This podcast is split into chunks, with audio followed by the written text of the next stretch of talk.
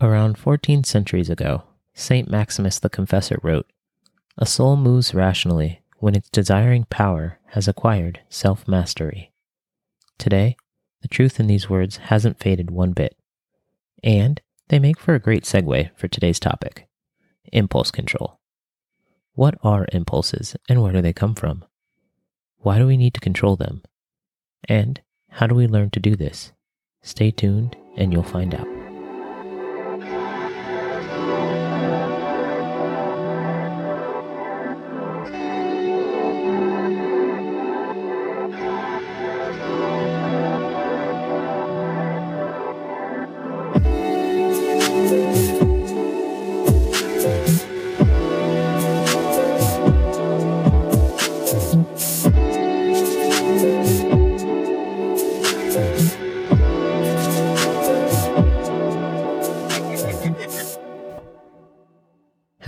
You are guilty of doing something sporadic only to regret it later? What about hastily saying something you didn't mean? Or how many times have you caught yourself singing that annoying song that you don't even like? Any of these scenarios sound familiar? All of these things, whether small or big, are being led by our impulses. Don't worry, I'm not some strict judge who knows better or really even a judgmental person at all. In fact, all of us struggle with our impulses, and I'm here to do my best to help you. Remember, we're on this journey together. Let's take a step back and define impulse. The word impulse comes from Latin and literally translates into pushing or setting in motion. Later, it was defined as a stimulus in the mind to action arising from some state or feeling. Let's go a bit deeper, shall we? First, we must understand that the stimulus is sent to the mind. So, whether we recognize it or not, our mind, at some point, is making the decision to act upon the stimulus. This is both good and bad. Let's start with the bad, because I like to end on a good note. It stands to reason that ultimately we're making the decision to act upon our impulses. We need to acknowledge that in that fraction of a second, we chose to say the thing we didn't mean to say or do the thing we didn't mean to do. Now, on to the good news. Because you have the final say, you can learn to control these impulses. But who is this you? It's the consciousness that enables us to think rationally, speak, and do. It's what separates us from animals and makes us far more complex than them.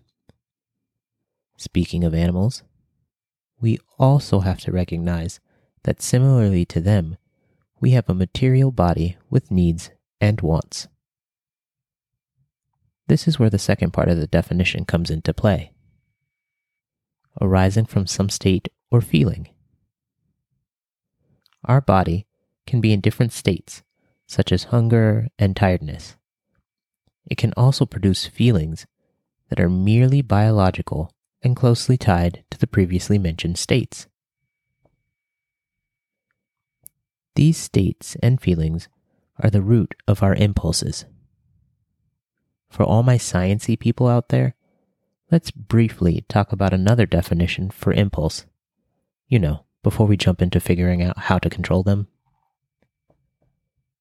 In physics, impulse is a term that quantifies the overall effect of a force over time. If you're thinking, what does physics have to do with any of this?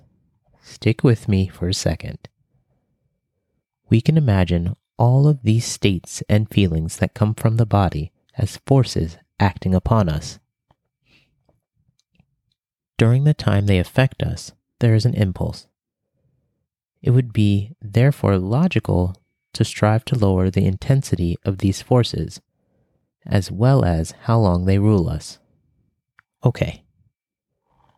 Enough definitions. Let's get practical. The key in gaining control over our impulses is to engage the consciousness we just talked about. It sounds easy, right? but we all know that it's easier said than done. Our goal should be that every single one of our actions and thoughts, no matter how big or how minuscule, have to be previously approved by our conscience. But is there really a way to accomplish this? And more importantly, why would we put ourselves through such a struggle? The reality is, only by doing this can we strive to fulfill the dignity we are given as human beings. Our consciousness is what makes us unique, and as long as we are enslaving to our impulses, we are slowly turning our back on what it means to be human. Whew. Did I do it? Did I win the Oscar? no, but seriously, when we started this journey of bettering ourselves, we knew that it would be hard. However, it can also be very rewarding. I said we were going to get practical, so let's do it. My first tip on how to put all of this into practice and not just have it as a topic at the dinner table is drumroll please working on waking your mind. I'm guessing I've lost some of you. You're probably thinking, aren't we awake most hours of the day? Well, technically, yes. But while you are putting on your clothes, are you thinking about how to do this? What about your commute to work? Are you thinking about which road to take? Probably not, right? These repetitive tasks are rooted in your brain. In fact, if you thought about all of this, you would be very exhausted by the end of the day. But let's go one step further. How many times have you accidentally made the wrong turn while driving because muscle memory kicked in? This is because we put our brain on autopilot, when really we shouldn't. And we make habits out of actions that shouldn't be habits. Therefore, awakening our minds is crucial. Here are two ways to do this. 1. Journaling. Journal throughout the day. When you've got the urge to be impulsive or after you've done something impulsive, write about it. Be honest with yourself. Ask yourself, what am I doing? What is this behavior rooted in? What do I want to be doing instead? Then, when presented with the same or similar situations, try to remind yourself to be present. Have your inner voice guide you and tell you what to do. Don't just let go and default to autopilot. The second way is to play games. I mean, not just any games, play games that are engaging your critical thinking skills. These games can be played on any platform mobile devices, gaming consoles, or even tabletop. I would, however, suggest that you have at least one game that you can carry with you. One of my favorite games for critical thinking is Reversi. I believe it's also called Go in other countries. Oh, before I forget, if you're enjoying today's episode, or you're just enjoying my company, follow What the F. That's the letters EF on your favorite listening app so you can be notified about new episodes. While you're there, I'd really appreciate it if you could leave a review so other folks can find us and enjoy this and other episodes as well. Don't worry, I even made it easy for you. I'm going to drop a link in the show notes for you to click on, and it'll take you to the review site. Now, back to your regularly scheduled programming. My second tip on how to control your impulses is to implement new and healthier habits that don't feed the root emotion or emotions of your impulses. By having habits that are not indulging these overwhelming feelings, you learn to control the impulse and listen to your conscience more clearly. In turn, you lower the intensity of the force that creates the impulse. Each of you will have to get creative and decide what habit you need to implement to replace the old one. For example, if you'd like to stop swearing, the obvious solution would be to replace the swear words with more polite variations. While this is a good solution, it would also be wise to avoid situations that are more likely to cause you to swear, at least until you're able to better control the underlying emotions. Shameless plug here. If you haven't already, check out the previous episode. It talks about doing just that. Back to what I was saying. If you tend to get overwhelmed and emotional in certain situations, you can try taking a small break to gather your thoughts, or go for a walk to give your mind a reset. You know, start small. Many of us like to imagine ourselves doing and being something big. And in these fantasies, we forget the small things. You should also be aware that these small things, I'm doing air quotes if you haven't caught on, are not as small as they seem.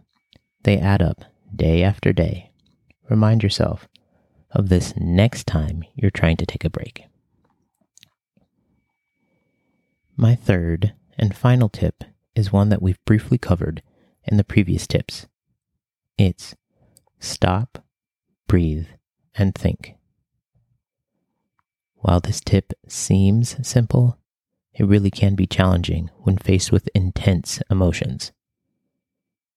How many times have you found yourself blurting out hurtful or insensitive things where you're in a situation where tensions are running high? I imagine we've all done something like this at least once. I know I have. However, had we taken a moment to stop, breathe, and think about what we wanted to say, we might have avoided hurting the feelings of others, and maybe, just maybe, we could have diffused the situation instead of making it worse. If you got someone you can trust, you can also try asking them to remind you of this practice. I think those close to you will also be super happy that you're trying to do better and they'll be eager to help. It seems like now is the perfect time for a mindful minute. For the folks that are new here, and as a refresher for returning listeners, a mindful minute is the segment where we practice a mindfulness exercise. Let's take a moment to work on a breathing technique that can help you calm down. This breathing technique is called tactical breathing. We'll take a deep breath in, breathing through our nose for four counts, and release. Once again, breathing through our nose for four counts. Let's begin. In, out. in, out.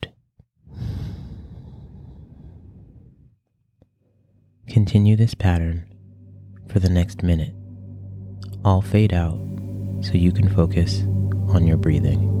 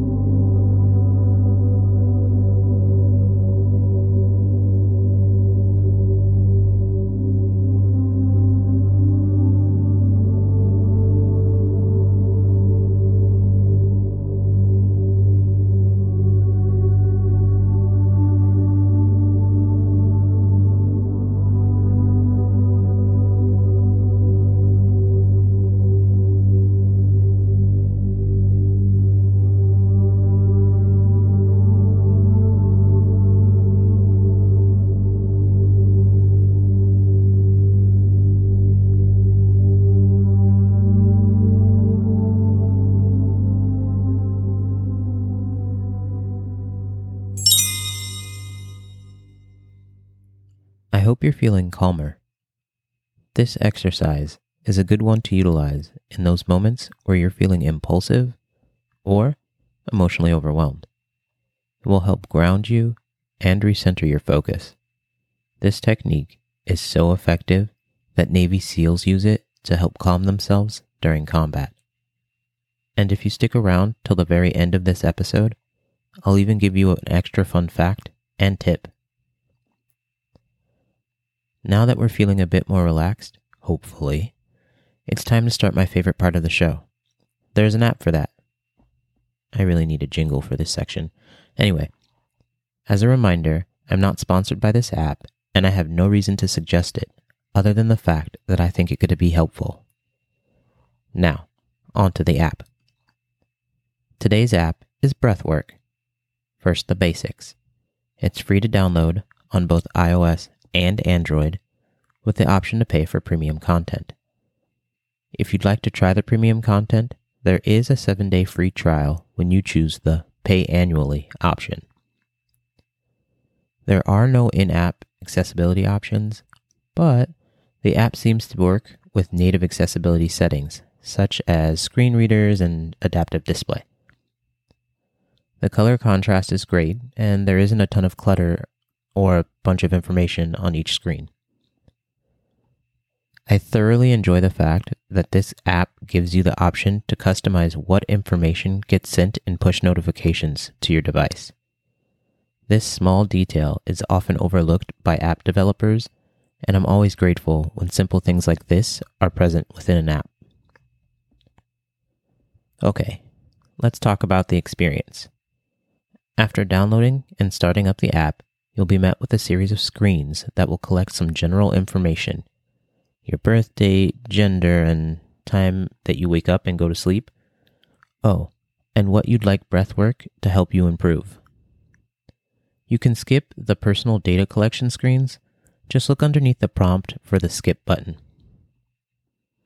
Once you've finished the setup, you'll be taken to your home screen. In app navigation is smooth and intuitive, and unlike with other apps, breathing is the sole focus here. If you choose to answer the questions about waking and sleeping times, the app will set out a routine and provide exercises for you to do throughout the day all based on your schedule. With one quick look, it's easy to know what type of exercise is recommended, as the categories, there's about five of them, are color coded. In addition to exercises, there are classes.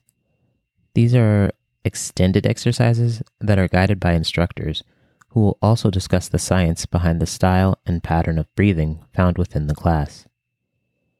Speaking of guides, the general exercises aren't guided like meditations. Some have narrations and others have prompts that you follow on the screen. You even get to pick what image you'd like to see on the screen while you practice your breathing. The current options are a growing and shrinking circle, a dot following a wavy line, or a breathing monkey. There is promise of more options in the future. This app is stellar for building habits and for moments when you're feeling impulsive or extremely emotionally stimulated. As always, I'll leave a link in the show notes.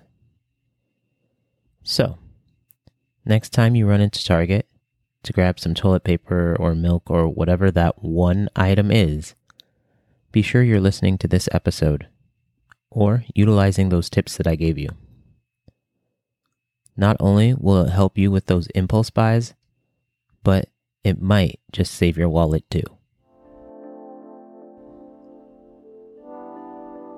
If you found the content in today's episode useful, please be sure to leave a review on your favorite podcast app or click on the link in the show notes. Need one on one counseling with executive function? Visit my website, Rare Bear Consulting.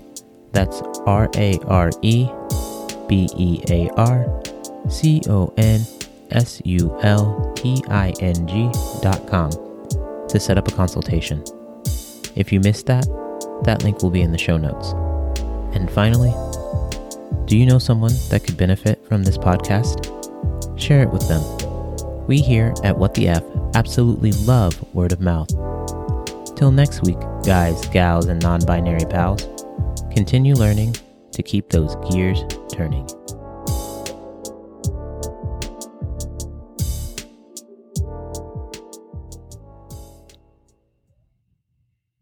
Wait, are you still listening? If you are, give yourself a pat on the back. And, as a token of my appreciation, I'll make good on my promise. I know that the previous episode was about emotions, but this fun fact could apply here too. So here's the fact researchers have found that after exposure to trauma, and I mean directly after, playing Tetris can reduce the incidence of intrusive memories related to the trauma. If you don't believe me, check the link in the show notes. So, after you experience something traumatic, grab that controller or your phone and play Tetris. Okay, seriously, this time the show's really over. Bye!